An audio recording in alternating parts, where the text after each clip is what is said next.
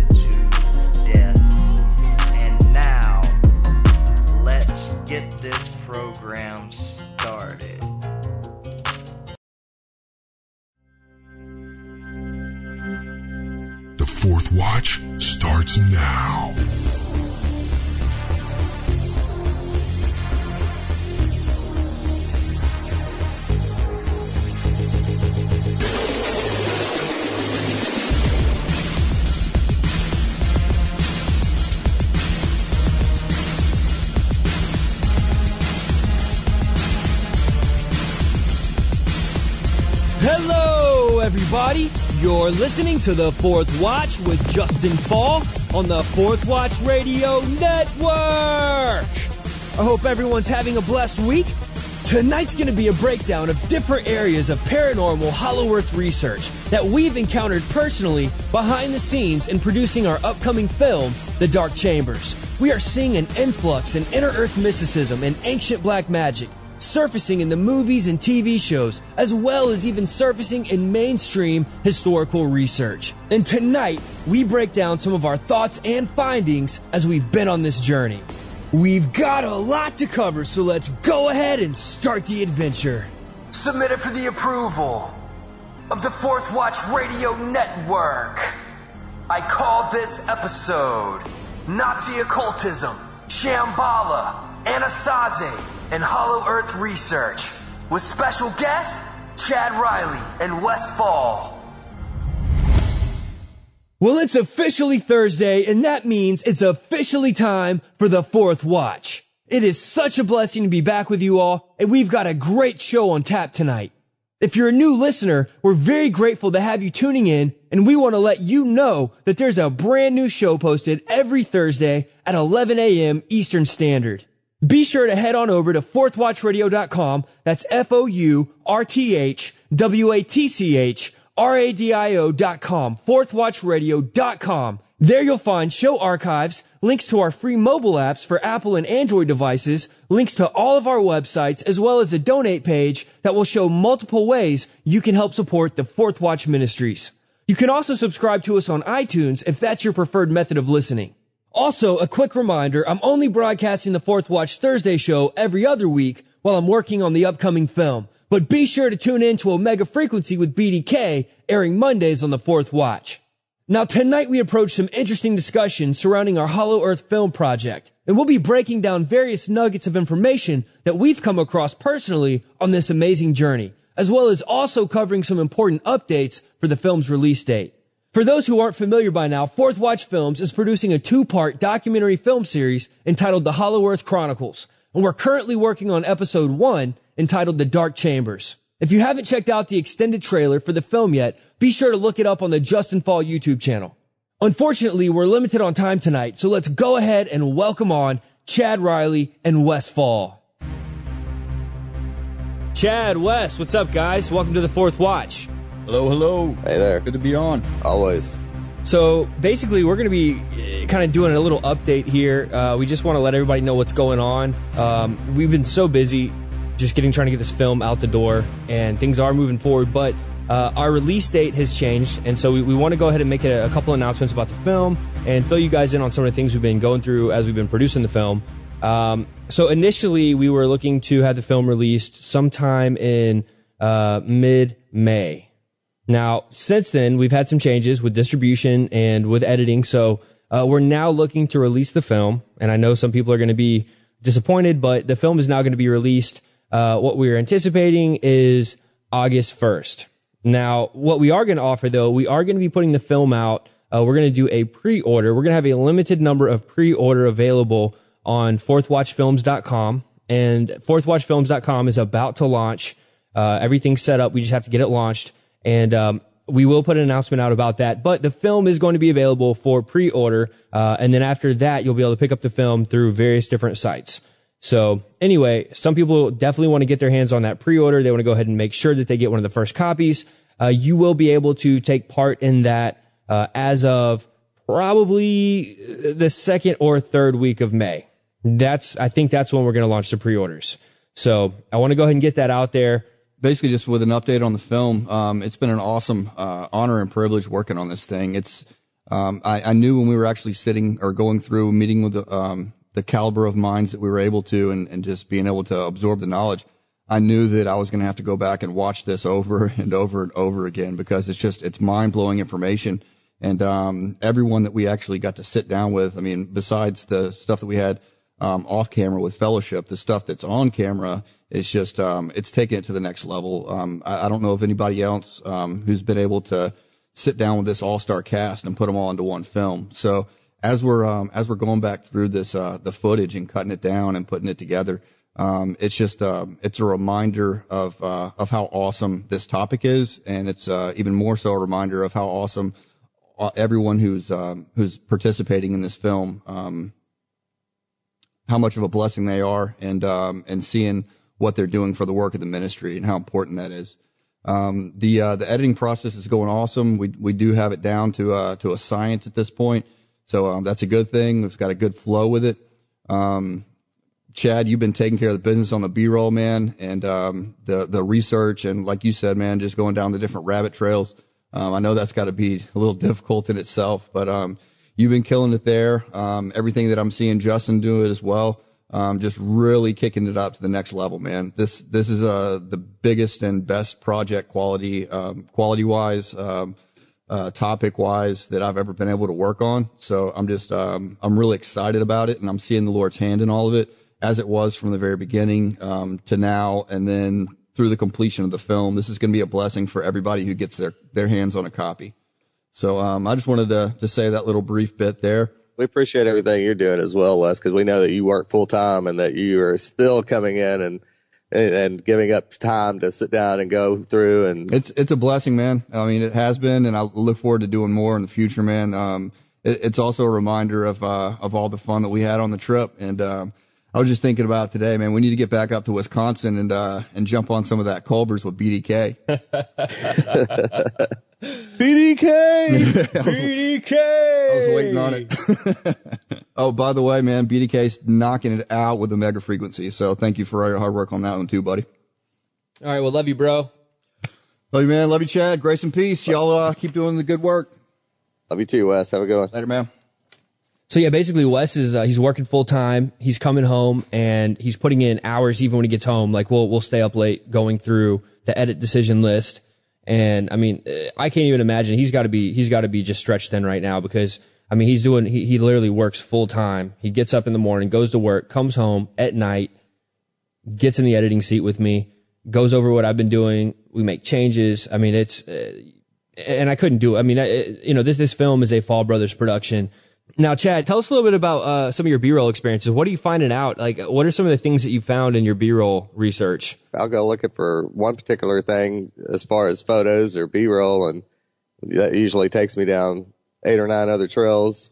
And uh, been finding some. Uh, I know that one of the things that you had brought up that you talked about uh, that I wasn't too up on. I ended up finding a lot more photos and uh, information about one of the stories you talk about in the film. What story was that? Uh, don't really want to mention it right now. You know what I'm talking about. Can you give us a little clue? Uh, has something to do with Los Angeles. We'll leave it at that.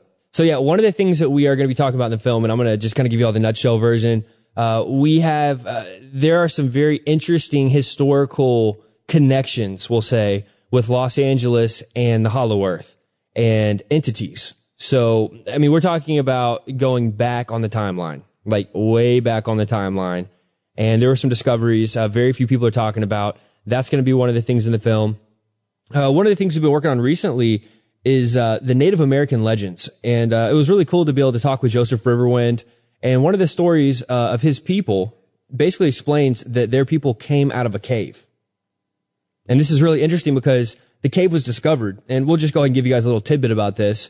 Um, this particular group of Native American Indians, their story takes them all the way back inside the earth and that they emerged from a cave. And this cave leads down into a massive subterranean city. Like, I mean, huge. Like you could get lost in it. So that's one of the really cool stories that we're talking about in the film. Uh, we're going to spotlight some of the Native American beliefs. Um, recently, and I say recently, like the, the area that I'm working on right now is the Nazi connection. Now, many of you have heard the old Hollow Earth series that I did uh, years ago, where I got into a lot of side issues of Hollow Earth, uh, you know, main issues and side issues surrounding the Nazis and their involvement.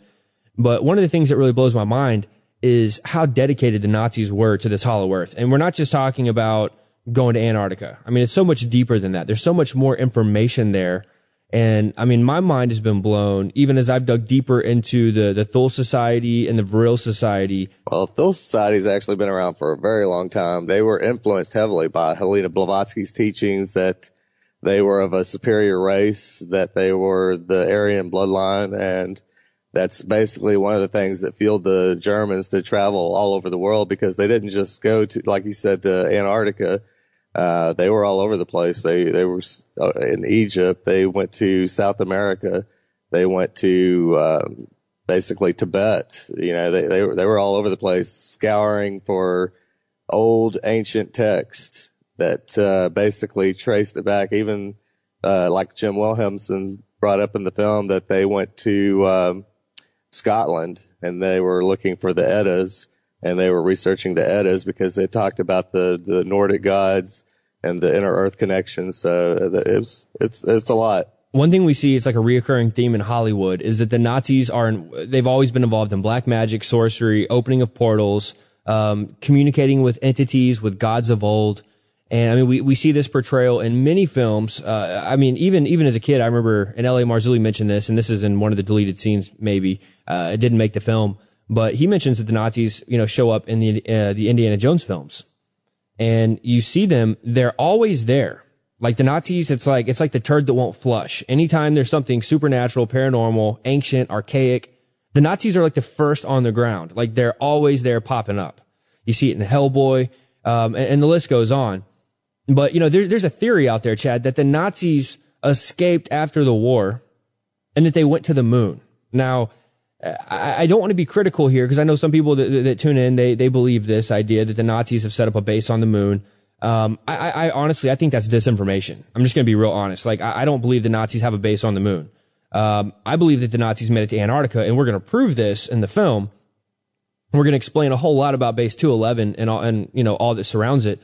But that's one of the popular conspiracy theories that the Nazis made it to the moon and that they had set up a base and that they were somehow living there and there's even been a movie that came out which was somewhat comical uh, about the Nazis going to the moon and setting up shop there. And it's, in my opinion, it was more so like making fun of that belief. It, really made it into a comical scenario where they were kind of poking fun at people who believe that. Uh, it was just so far out there. Uh, I don't recommend the movie, by the way. It was really cheesy and man, I don't know. I don't think it had any nudity, but I think it had some bad language. But uh, it was a waste of time. But a lot of conspiracy theories are surrounding the Nazis and, and their secret societies and what they did. And so one of the things that we aim to do in the film is to kind of hash through all that in our research. We're going to save everybody the time so they don't have to go through all that. And we're going to filter through and pull the truth out of the lies so that we can break down exactly what the Nazis were doing, how their, their uh, goal was set around the hollow earth and the gods. And they even believed that they were the watered down bloodline of the Aryans. And so basically you have an as above, so below situation. You've got the Nazis on the surface. You've got the, um, these hybrid races, these, these godlike races inside the earth that are pure races according to their doctrine. And so the goal is to bring about this revival, if you will. And this revival basically consists of purifying the human race, getting the human race closer to the purebred, godlike DNA of these inner Earth inhabitants. And the problem with that is that that involves not only reverse engineering on on human DNA structure, that also, I mean, we're dealing with transhumanism. And so it's funny because this goes all the way back, and, and as L.A. Marzulli said, we're dealing with eugenics on steroids. I mean, th- this is beyond eugenics. This is like a whole different, you know, category of eugenics. One of the biggest things that they kept out of the Nuremberg trials was a lot of the stuff that tied in with the occult. They suppressed that, did not want that to come out because they were deathly afraid that uh, vast majority of the Nazis would have actually gotten off if they if the the whole thing about the, all the occult stuff that was going on over there had actually came out in the Nuremberg trials. And I mean, you get into a lot of that stuff. I mean, even when Himmler was actually traveling around to go to Shambhala and a lot of these different places, Tibet and all over the world, where they wherever they were going, they were literally taking books that had to do with the occult and whenever they conquered lands like Poland and this and that, they any any place that they conquered and they took over, they stole all the books that had to do with the occult. And uh, I think it was just here recently, within the last year, uh, they actually found a room in a uh, museum or a library that actually belonged to Himmler, and it had over thirty thousand occult books in that one room. You know, one thing that kind of blows my mind about this topic is that uh, you know I was doing research about two years ago on cursed objects, right? And we're dealing with these these relics, um, ritual relics, relics that are used in opening up portals, um, relics that are connected with ancient gods, with all types of sorcery, all types of magic. And they get found on these expeditions, right? Like they've they've resurfaced, or they were, we'll just say, sometimes they're casualties of war or uh, spoils of war. I mean, where you know they they get they get brought to the surface, they get dated or they try to date them at least, and then they put them in museums. And people come from all over the world to see these ancient satanic archaic relics. And what's crazy is that there are stories surrounding these relics that the people who have handled some of them have died. Crazy things happen. They, they turn around, they flip on their side. Uh, weird stuff surrounds these relics. And the Nazis were out trying to get these relics, not to put on display, but to use them in literally opening up the doorways or the gates of the earth, the portals, to bring in their gods. So I'm kind of blown away because it's like nowadays people travel to these museums and they want to see these things, but there are countless stories on record about these particular relics and curses that surround them. What we're dealing with here is that there are entities attached to these relics. Now, if anybody wants to listen to one of the old shows I did, it's called Relics. I think I don't remember the full title, but Relics is in the title. But these are the, these are the kind of things that surround these things. I mean, the entities surround these relics. The entities surround these books. It's a popular known fact in the occult. Whenever they put books out that contain rituals and, and spells, generally these books they put them out with familiar spirits so that when people get their hands on these books, what's going to happen is that they uh, automatically are dealing with spirits before they've even conjured up any of these spells. Like as soon as that book comes into their house, there are now at least some familiar spirits that are brought into the home. And somebody that I know was burning some books recently, and there was a spell book in there that would not burn. Like they told me that, that they had to relight the fire. That when they put in that spell book, like it literally was trying to like choke out the fire. And I, I just got this story from somebody very close to me that I know. I mean, th- this this happened. Matter of fact, some pictures were sent to me of the fire. That that's what's going on with these things. They're not just simple books. They're not just simple statues. They're not just simple logos or dream catchers, you know, for art. These things have spirits attached to them. And the Nazis knew this. And that's why the Nazis had to get their hands on these things because it was not just a piece of decoration. This was the real deal. But, you know, you mentioned Himmler going around and collecting these things from all over the place.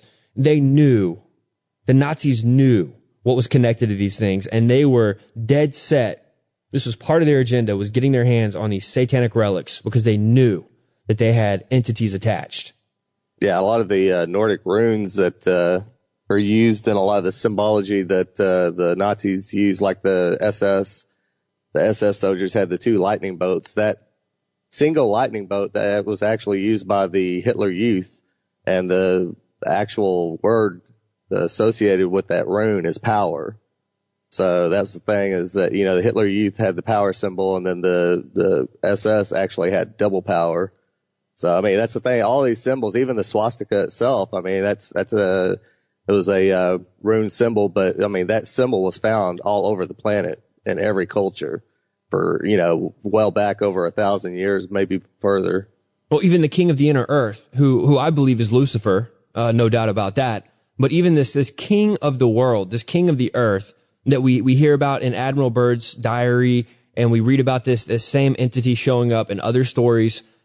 Why does he have swastikas? Why do the swastikas uh, show up inside the earth?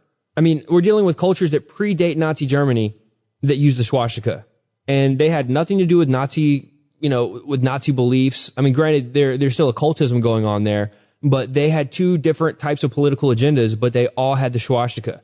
The swastika shows up on these flying flying saucer discs, or what people call UFOs, uh, coming up from out of inside the earth. The swastika is a major symbol.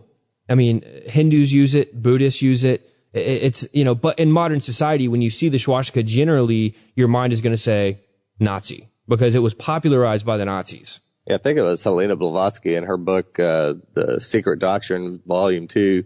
She actually associated the swastika with the Aryans. And like I said, that was when the Germans, they took it and ran with it.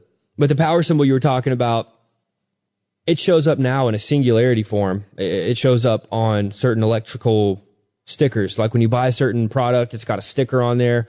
You'll see that, that same symbol, but it'll have a little arrow on the bottom of it. Yeah, hence the word power. Hence the word power. You know, Marilyn Manson used the same symbol, but he was obviously pulling from Nazi sim. I mean, he was he was big into Nazi symbology for one of his albums. He was really, uh, you know, he would collect like Nazi artifacts and whatnot. But these symbols are definitely uh, major power. Uh, what's the word I can I can even surround this with? Um, it's a it's a spiritual power center. Like these symbols draw energy from what we'll just call other dimensions, demonic realms. And so it's very important to understand that the Nazis knew what they were doing. This wasn't just some little idea. This was a massive agenda that is carried over into the United States government. It's carried over into other governments. Um, it, there's been major infiltration taking place.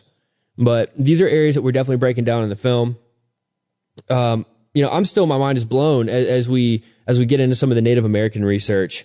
Um, the Native Americans, and it's, it's interesting because you know one one of the the themes that shows up is that the belief system the story, the, the creation story, the flood story, um, it, it seems to kind of show up around the world constantly. And as we have delved deeper into the Hollow Earth research, we found that a lot of the Hollow Earth beliefs, although some of the names might be changed, some of the entities are called different things, uh, the stories and the themes are almost identical between the cultures. Even the words, some of the words actually match up as well. Remember the uh, the ant people the word actually breaks down to the Anunnaki. And that's dealing with uh, the Hopi, the ant people, Anunnaki, you know, and it's just, it's pronounced a little bit differently than we say today, Anunnaki, but it's the same word. But Joseph Riverwind made a really cool point in the film that the reason that he believes that all of these stories line up together is because there was a time in, in, in ancient history where all of the earth was one land and they called it Turtle Island because it, it, came up out of the water like the shell of a turtle. And obviously, uh, after the Tower of Babel, when when confusion got struck down on the earth and uh, the the ground quaked, at that point everything was separated. That makes the most sense, and that lines up with the Native American traditions. That lines up with the continental drift theory. But it's interesting because he he brought up the fact that that's the reason why all the cultures of the world have similar beliefs in some of these ancient stories, but they've changed a couple details. You know, just depending on how it was taught to them. Yeah, that also ties in with the thing that me and you've been talking about a little bit about the Council of the Nine, about the nine gods and all the different cultures around the world as well. We did not really get too deep into the Council of Nine in the film, but I know you've done some research on this. So just for fun, break that down for people who may not have heard of that in all the different cultures around the world, there's actually nine predominant gods in each culture, whether it be Egyptian, Sumerian, um, Greek, you name it. And that's the thing is that there's actually been channeling sessions in some of the elite bloodlines, like the DuPonts and so on, where they have actually channeled the these beings called the Nine. And that's the thing is that the, the all these channeling sessions that these elites have had, they basically said that they are going to return. They are coming back. Now, and, and one of the things that blows my mind is that we have uh, Native American prophecies, prophecies that specifically say that there's going to be a resurrection of the gods, a returning of the gods, and there's even certain locations, strategic locations on Earth, which we are going to break down in the film, where the Native Americans don't even go to. Like they, it's, it's on their property. They know where it is. They'll talk about it. They'll point to it, but they consider they've got to keep distance from the location, but they're guarding it for that time, which we're going to even break down the timing and some of the prophecy in, in the film. While you had me looking into that, one of the things that I actually stumbled onto was that uh, Roerich and uh, Helena Blavatsky were actually channeling the same being. Ah, yes. El Morya. Yeah, that that blew my mind when I stumbled on that. Well, Nicholas Roerich, you know, he's looked at as a patron. I mean, he, he's a hero. Now, I, I don't believe this, but this is how he's kind of sold to the public. You know, uh, the first time Wes and I heard about Nicholas Roerich, I think we were in film school and we were watching, I believe it was a Chris Pinto film, which, by the way, Chris Pinto, I mean, some of his films um, were the inspiration for Wes and I to even make documentaries years ago. Uh, total honor and blessing to be able to work with Chris Pinto on some stuff. But we're sitting here learning about Nicholas Roerich, and you know, you, you, just you run a basic search on the guy on the internet, and I mean, there's libraries dedicated to him. Uh, he's considered a a pillar, almost like he's a uh, a, a, pillar of integrity and honor in the world. And that blows my mind because we're dealing with a guy who was, I mean, he was an occultist. I mean, we're talking major occultist who had the funds, he had the means to travel the world, very much like the Ahnenerbe did, the, the Nazi society. Um, I mean, he basically traveled the world. Um, I mean, the guy, I, I just, I want to go ahead and just say some things about him. I know we, we break down a little bit about him in the film. Um, he always had a box. I can't even say it without laughing.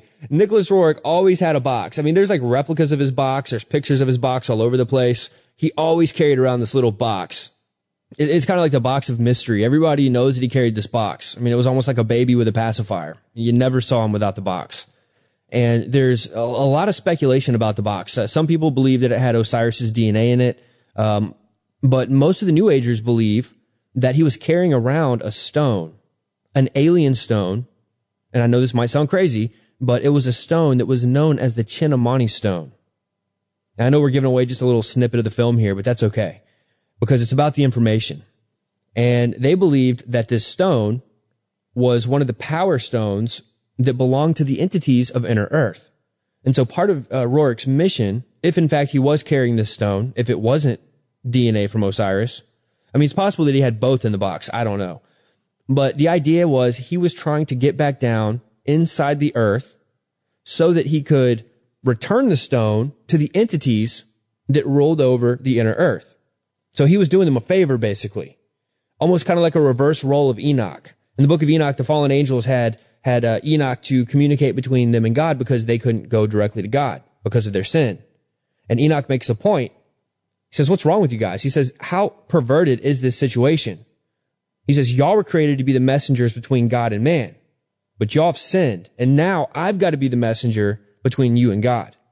So it's kind of like a reversal role where, where there's certain people in the occult that are, they're deemed these chosen individuals, almost like the elect of the occult. They've been elected in the spiritual realm by the dark powers, by the principalities, and they've been set up to take on these tasks to do the bidding and the dirty work of the entities. And that's what we see with Nicholas Roerich. But like I said, he, he is deemed as a hero. That's what's messed up about all this. He's considered a hero. They've got libraries named after him. I mean, people have dedicated books to him.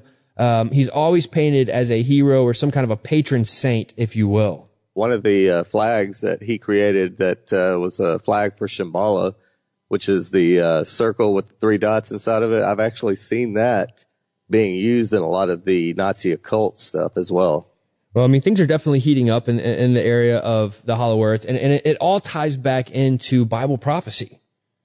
I mean, literally, um, you know, Chad, one of the things that bo- I mean, it just it, it, it bothers me. The average Christian, they have no problem believing in the virgin birth. Okay. They got no problem believing with a talking donkey.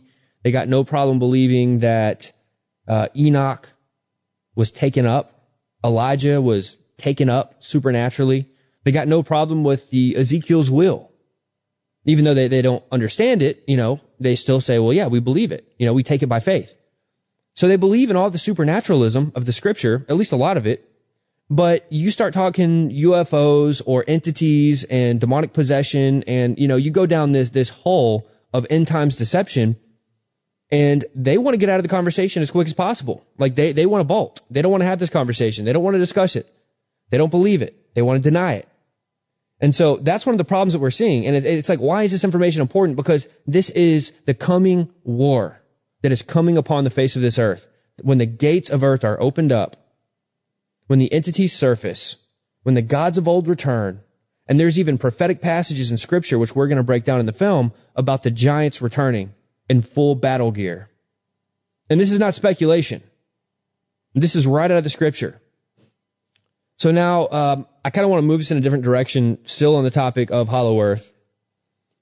Now, we've been conditioned about the Hollow Earth. I mean, we, we have movies and books that have come out that have really brought this idea to the mainstream.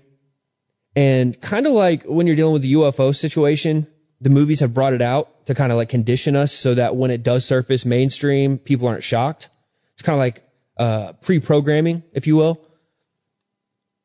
The idea of this inner earth or this kingdom inside the earth, it's really getting big. I mean, you obviously you've got Jules Verne, you've got Journey to the Center of the Earth, which is a very you know popular adventure book. Which many people believe that it's not an adventure book. Many people actually hold to the idea that it's a real book with real information in it. Um, you know, and, and, obviously people who have seen the movies, they know that, that, you know, there's a group of people that they've deemed the Vernians, I think is what they call them. But there's two pieces of, of entertainment that have come out in the last year. And one of those was Doctor Strange. Now, uh, many people have seen the movie Doctor Strange. It's a Marvel Comics movie. And it's not only heavily bathed in occultism, but it's tying into this whole idea of Shambhala, lightly speaking. I mean, there, there's references. But going even deeper, we have this Netflix series which has come out recently, which is called The Iron Fist. Now, I didn't know that the Iron Fist was dealing so bluntly with Shambhala and with the Hollow Earth. And, and, and when I say bluntly, I mean, we're not just dealing with Shambhala and the Hollow Earth, but we're dealing with actual information about the portals opening on a schedule where you can't enter into that realm unless it's within a certain time frame. Like it's all on this occult calendar. The opening and the closing. And they even use real mountain ranges that are part of the Shambhala mountain range sect when you get into the research. I mean, like there's actual real information in Iron Fist. It's putting it out there. Uh, now, Chad, you're the one that you saw Iron Fist before I saw it. Yeah. Like you, you had already started watching it and you're like, man, have you seen it yet? And I was like, no, I've been wanting to watch it for a while. And you're like, dude, it's, it's really getting into some of the, the stuff that we've been researching. And the Iron Fist, they actually call it Kunlun, I believe. And, uh, like you said, it, it opens and closes every 15 years. The portal opens and then basically it's accessible. And supposedly during this time frame, that's when it's basically open for anybody can invade and go in there. And that's the whole sole purpose of the Iron Fist is to protect the temple whenever it's open. And yeah, it's, it's, it's totally talking about, you know, Shambhala and all that because I mean, it's talking about the mountaintops of Tibet and all that. And it's very interesting, but uh, like you said, it, it, it has a lot of occult stuff that's actually entrenched in there. And when you sit down and like I said, you've done the research and you watch this, you're just like, okay, yeah, I, I see exactly what they're talking about, where they're going with this. Well, the Kunlun mountain range, it's a real mountain range. I think that's the bottom line. It's a real mountain range.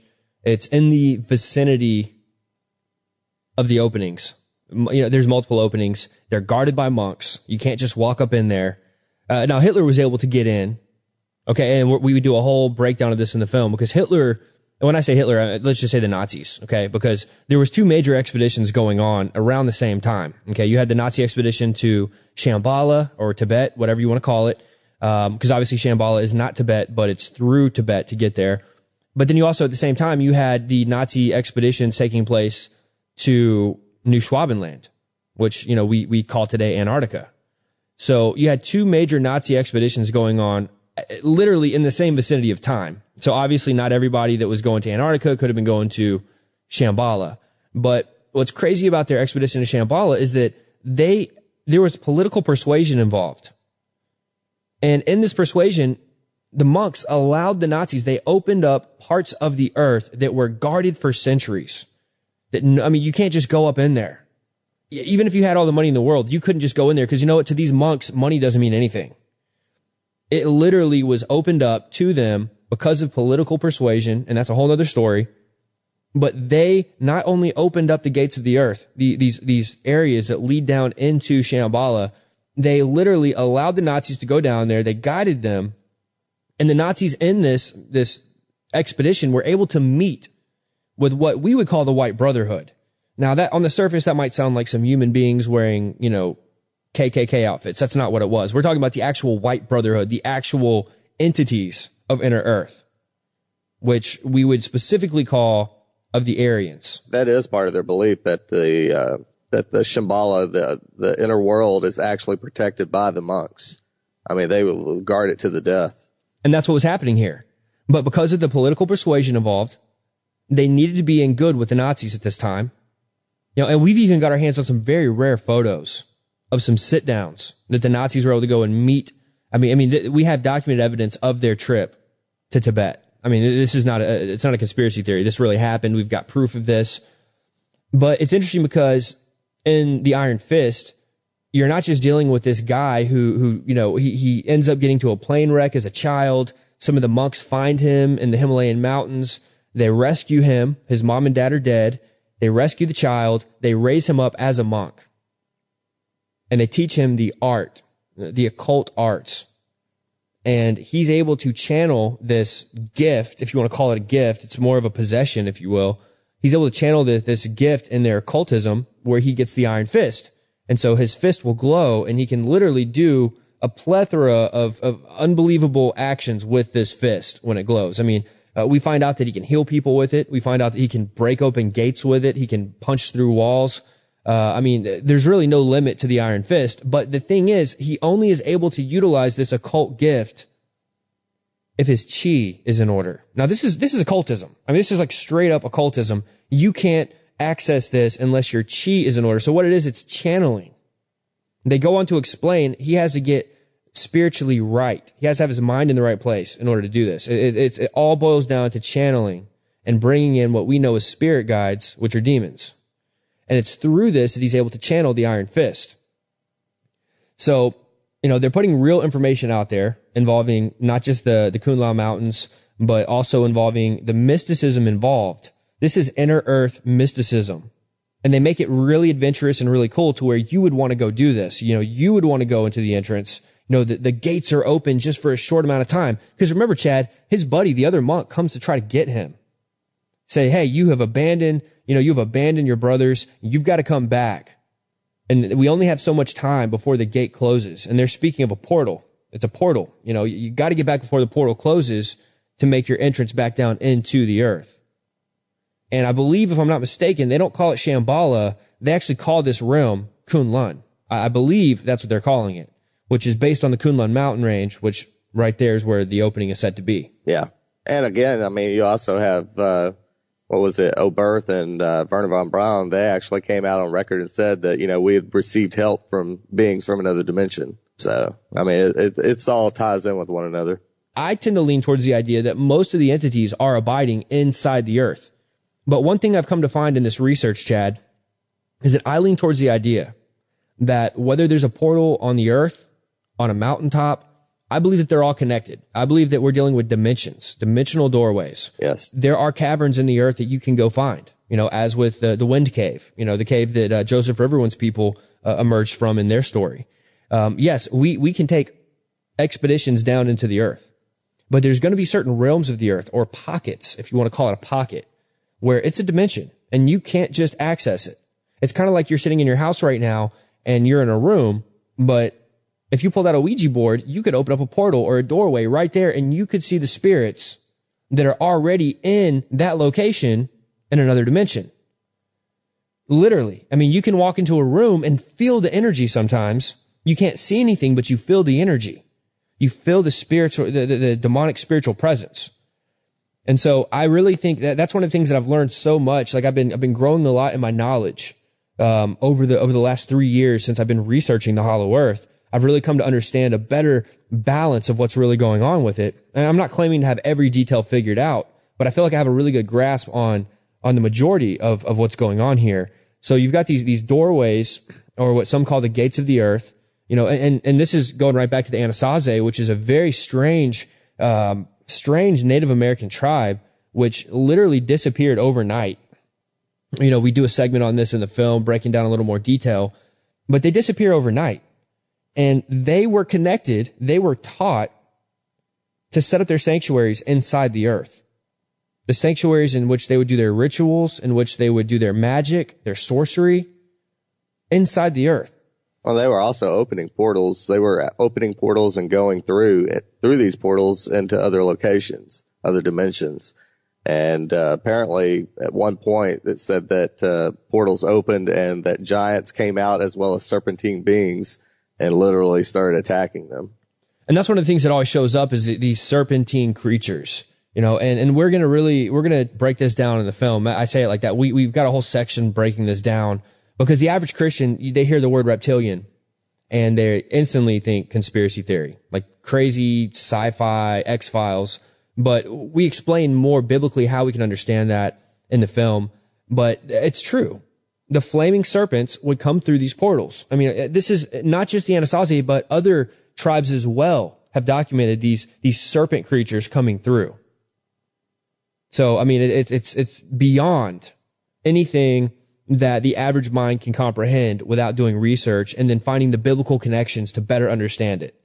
But we, we see this crazy movie um, getting into the Anasazi and some of the, the myths and legends surrounding it uh, with Kevin Bacon in it. And this movie came out in 2016 called The Darkness.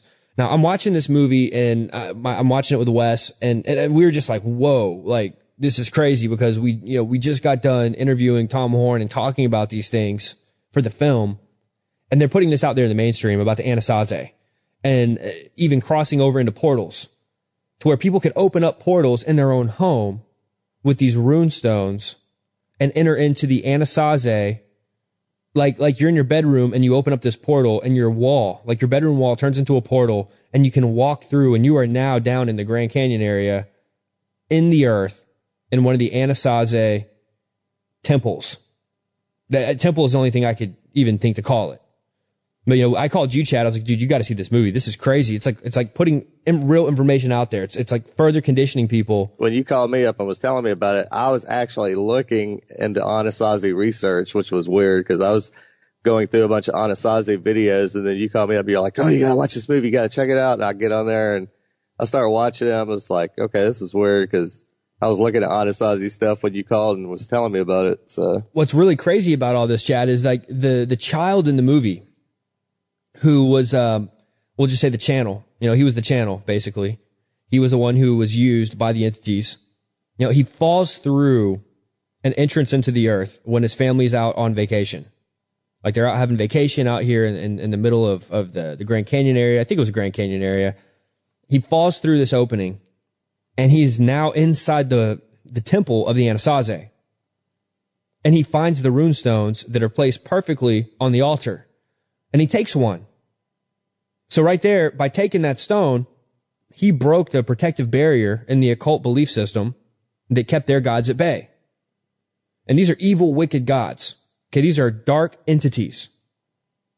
So then he comes back home with the stone, and I should probably go ahead and say the kid has autism. Yeah, because that brought up a, a thing where I got in and doing some research on that. Wanted to see if there was any kind of connection between autism and basically if they are connected to the spirit world or spirits, uh, demonic, you know, anything demonic. And I think I found probably about 15 or 16 articles where there were actual articles that connected autism with the basically them being more open to the spirit world.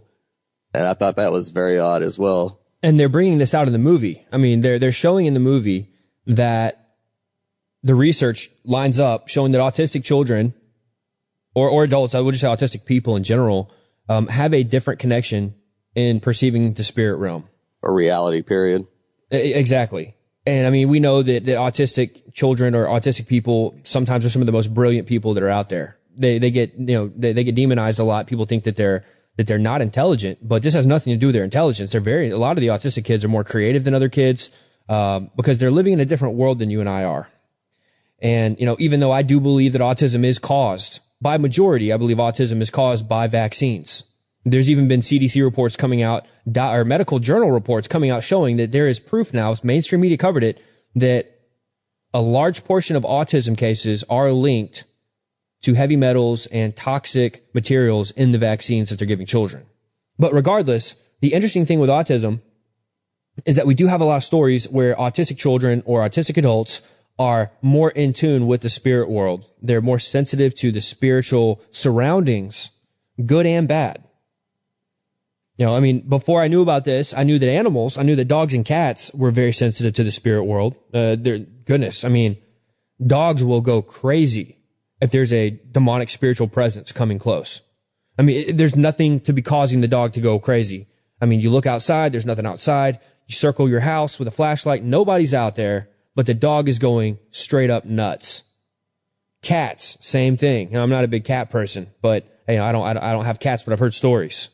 But I know for a fact the dogs, the dogs are onto this. I'm just making a point that before I learned about autistic situations connecting to spiritual situations, all I knew about was children in general and dogs and cats. Because I mean, children are very sensitive to the spirit realm. But then you take a child who's autistic and a child, and it's like double whammy. Now, somebody's probably going to get offended with what I'm saying here. I'm not trying to offend you. I'm just sharing research that we have found as we've studied these things out. And these are things that we studied out in the Hollow Earth research as we studied the Anasazi. But I just want to make the point that movies are really coming out hard, bringing bits of real information. Not saying that the entire movie's true, not saying that everything that they're selling is good doctrine. I'm just saying that nowadays movies are getting more bold. They're coming out, they're touching these issues of the spirit realm, ancient belief systems, hollow earth, inner earth, entities, possession, channeling, superpowers. It's ramping up.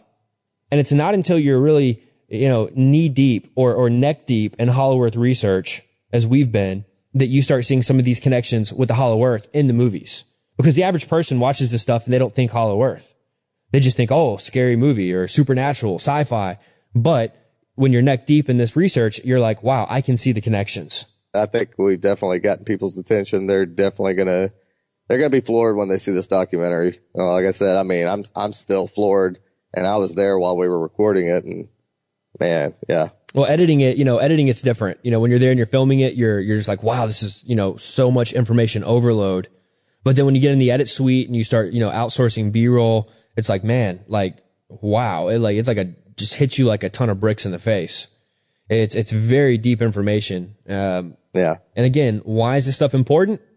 You know, somebody asked me recently, they said, well, even if the earth is hollow, which it is hollow, okay, look, we're going to prove without a shadow of a doubt that the earth is hollow. There is truth to the inner earth, whether you want to call it hollow earth, whether you want to call it subterranean, um, whether you want to call it extra dimensional, eh, you know, extra dimensional realms, and you call it whatever you want to call it. You know, we're not selling the idea of the hollow earth theory based on the new age movement. Matter of fact, this film is discrediting and disproving the new age lies, debunking yeah, because they're they, they're they're coming at it from an occult point of view. That's the thing is, let's just call it what it is. They they believe in the occult view. Period.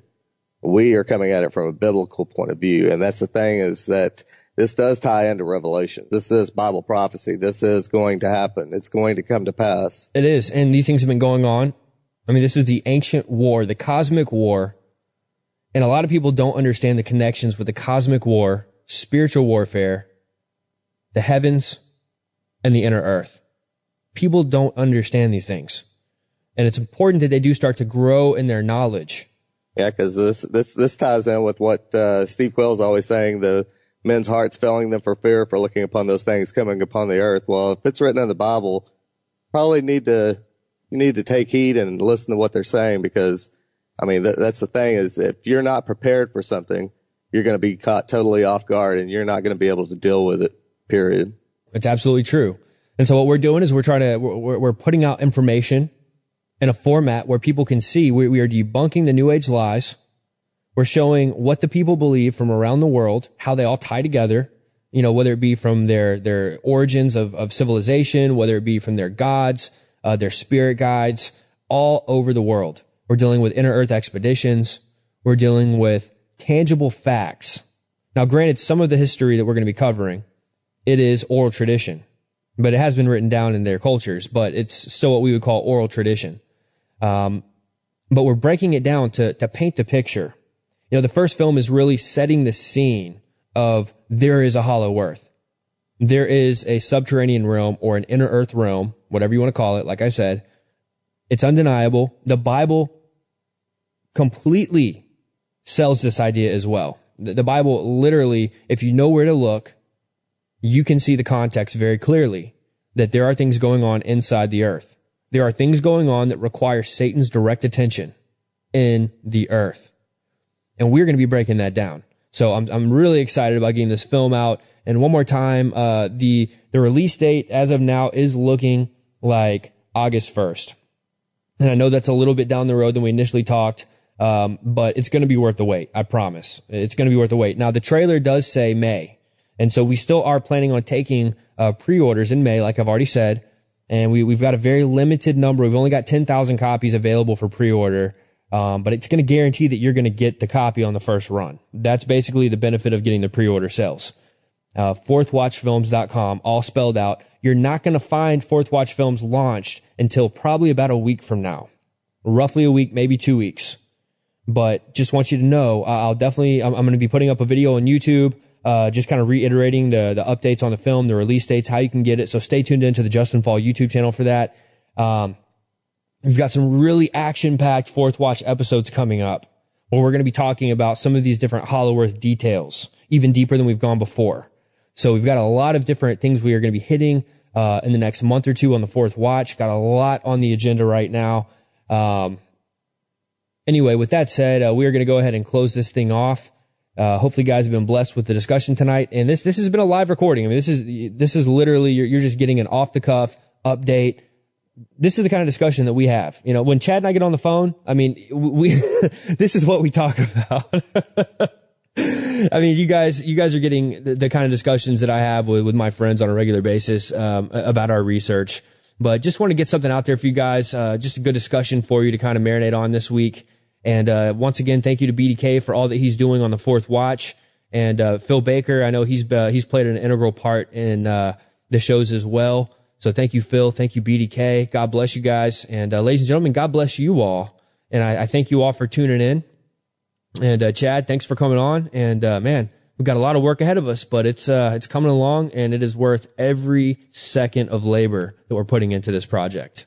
Yes. God bless everybody. Y'all take care. All right. Talk to you later. Well, that was an interesting discussion, and I hope you enjoyed it as much as I did. It's interesting that we had this discussion when we did because we are literally in the midst of Passover. It's the time of year that we remember that Jesus Christ is our Passover lamb. He was literally the blood on the doorposts. His blood paid for our sins. Galatians 1 4 tells us specifically that Jesus gave himself for our sins, that he might deliver us from this present evil world, according to the will of God and our Father. So being a part of the body of Christ, we are forgiven of our sins. But going further, we are delivered from this satanic world system of wickedness, having our eyes opened to the truth of Jesus. And in this, we are delivered from these demonic deceptions that seem to have the world completely hypnotized. We see that this world system is an ancient deception, gripping the hearts of mankind in their personal search for mystical occult fulfillment or even spiritual fulfillment of various natures. And while many have sought after these esoteric lies, they have never filled the very void that they were trying to fill. This is the constant underlying theme in the mystic religions of the world and their lying entities. We are seeing this over and over in our research. Man is searching to be as gods and to be spiritually empowered somehow, all the while missing the very purpose of our being. So as you celebrate the life of Jesus and you remember his sacrifice on the cross and his divine resurrection, know that it's only because of his sacrifice and his grace and mercy that we are able to be delivered from this present evil world system. And I encourage you to thank God for this amazing provision and to remember your friends and family who have yet to accept the only way to salvation through Jesus Christ. And make it a point to lift them up in prayer that they would receive the ultimate gift. During this ancient season of celebration, I have to say, it has never been a better time to call upon the Lord Jesus Christ Yeshua, the only true Messiah, and make right with the Creator. If you're not a born again follower of the Lord Jesus Christ, stay tuned and I'll share with you shortly how this can be your day of salvation. Until the next time we meet again, God bless and good night. If you're listening right now and you haven't accepted the Lord Jesus Christ Yeshua as your personal Lord and Savior, and you haven't accepted his holy sacrifice on the cross to pay for your sins, it is absolutely impossible for you to have a solid understanding of his word. It's also impossible to find protection from the demonic realm and the days that are fast approaching, friends. And furthermore, it is impossible for you to have peace with Yahweh, the God and Father of the Lord Jesus Christ. But here's the good news. You can start anew right now. You can repent of your sins and you can have the wages of your sins paid in full. Now is the time to repent and turn away from your sins and make right with the will of God. The Bible actually declares that we don't know what tomorrow holds. So we must take action with the time that we have right now. Repentance is the first step, regardless of what you may have heard. This means turning 180 degrees from your past thoughts, actions, and lifestyles that are in opposition to the Most High God. Understand that repentance is a process and it is absolutely attainable because of the grace and mercy and power of God. Because of Jesus Christ and his once and for all sacrifice, you can be forgiven of all of your iniquity and every sin you've ever committed. Yahweh is a jealous God, but he is also rich in mercy. And tonight, if you're willing to admit your wrongs and repent, he is willing to meet you right where you are, and He will show you that mercy right now, friends. The wages of our sin is death, but tonight we can receive the gift of God, which is eternal life, but only through Jesus Christ our Lord. Romans chapter 6, verse 23. I am so thankful that God sent His only begotten Son, Jesus Christ, to die on the cross, a living sacrifice who shed his sinless and perfect blood to pay the debt of our sins, which offers us the ability to be seen as blameless before God on that day of judgment. And make no mistake, there will come a day of judgment, ladies and gentlemen. Let today be the beginning of your communion and peace with God as you are filled with the Holy Spirit and you can begin putting on the armor of God and growing in an intimate relationship with Him. It is the will of God that you don't perish, but rather that you repent and enter into a relationship with Him based on His terms. If you're not sure of what God's terms are, I want to challenge you to start reading your Bibles and learn firsthand what God expects from you. If you don't have a Bible, we highly recommend that you pick up a King James Bible, which is easy for anyone to find. Jesus Christ is our only hope, friends, and my prayer is that you believe on Him tonight. That's the most important part of the show, and by far the most important decision you will ever have to make in this life. Amen. It's been an interesting adventure tonight, and I sure hope you've all enjoyed this broadcast. If you ever miss a show or would like to go back and re-listen to an old one, every show is archived on our website, fourthwatchradio.com, all spelled out. F-O-U-R-T-H-W-A-T-C-H-R-A-D-I-O fourthwatchradio.com, fourthwatchradio.com. There you'll find links to multiple streaming options, and every broadcast is dated and summarized for your convenience. Everything we offer is completely free, including our mobile apps for Apple and Android devices. You can easily click the link on the website to be taken to whichever app store applies to your device. Be sure to stay tuned in every Thursday for all the latest shows. Like us on Facebook and feel free to add my personal page as well. If the Fourth Watch is ministered to you and you would like to help support this ministry, you can follow the donate link on our website. I bid you all a week filled with grace and peace in the Lord Jesus Christ. We'll see you all next week. God bless and good night. You're listening to the Fourth Watch with Justen Faull on the Fourth Watch Radio Network.